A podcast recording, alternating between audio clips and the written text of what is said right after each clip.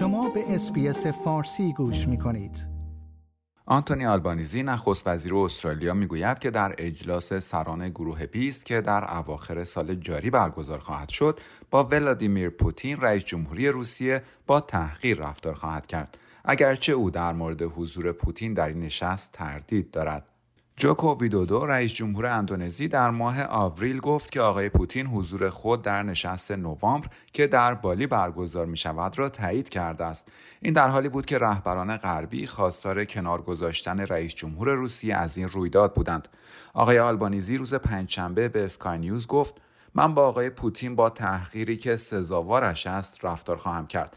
اگر او در نشست گروه 20 شرکت کند که در این باره تردید دارم آن وقت رهبران جهان باید پیام واضحی در مورد اینکه او را چگونه می‌بینیم و رفتارش بفرستند آقای آلبانیزی اوایل این هفته از اوکراین بازدید کرد تا حمایت استرالیا از این کشور جنگ زده را اعلام کند استرالیا بزرگترین حامی غیر ناتو از اوکراین است و تا کنون 390 میلیون دلار کمک های نظامی و بشردوستانه در اختیار این کشور قرار داده است. استرالیا همچنین 843 نفر از شهروندان روسیه و 62 سازمان روسیه را تحریم کرده است.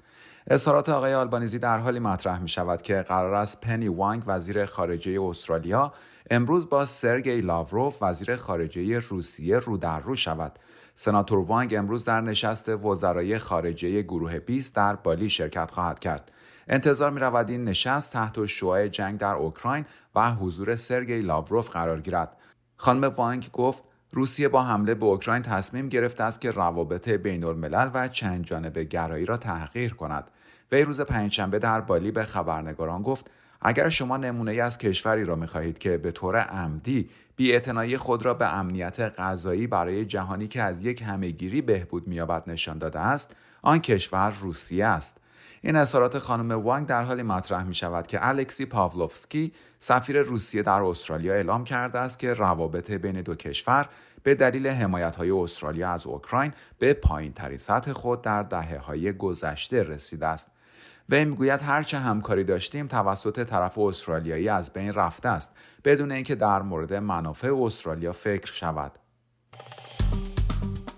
like share comment.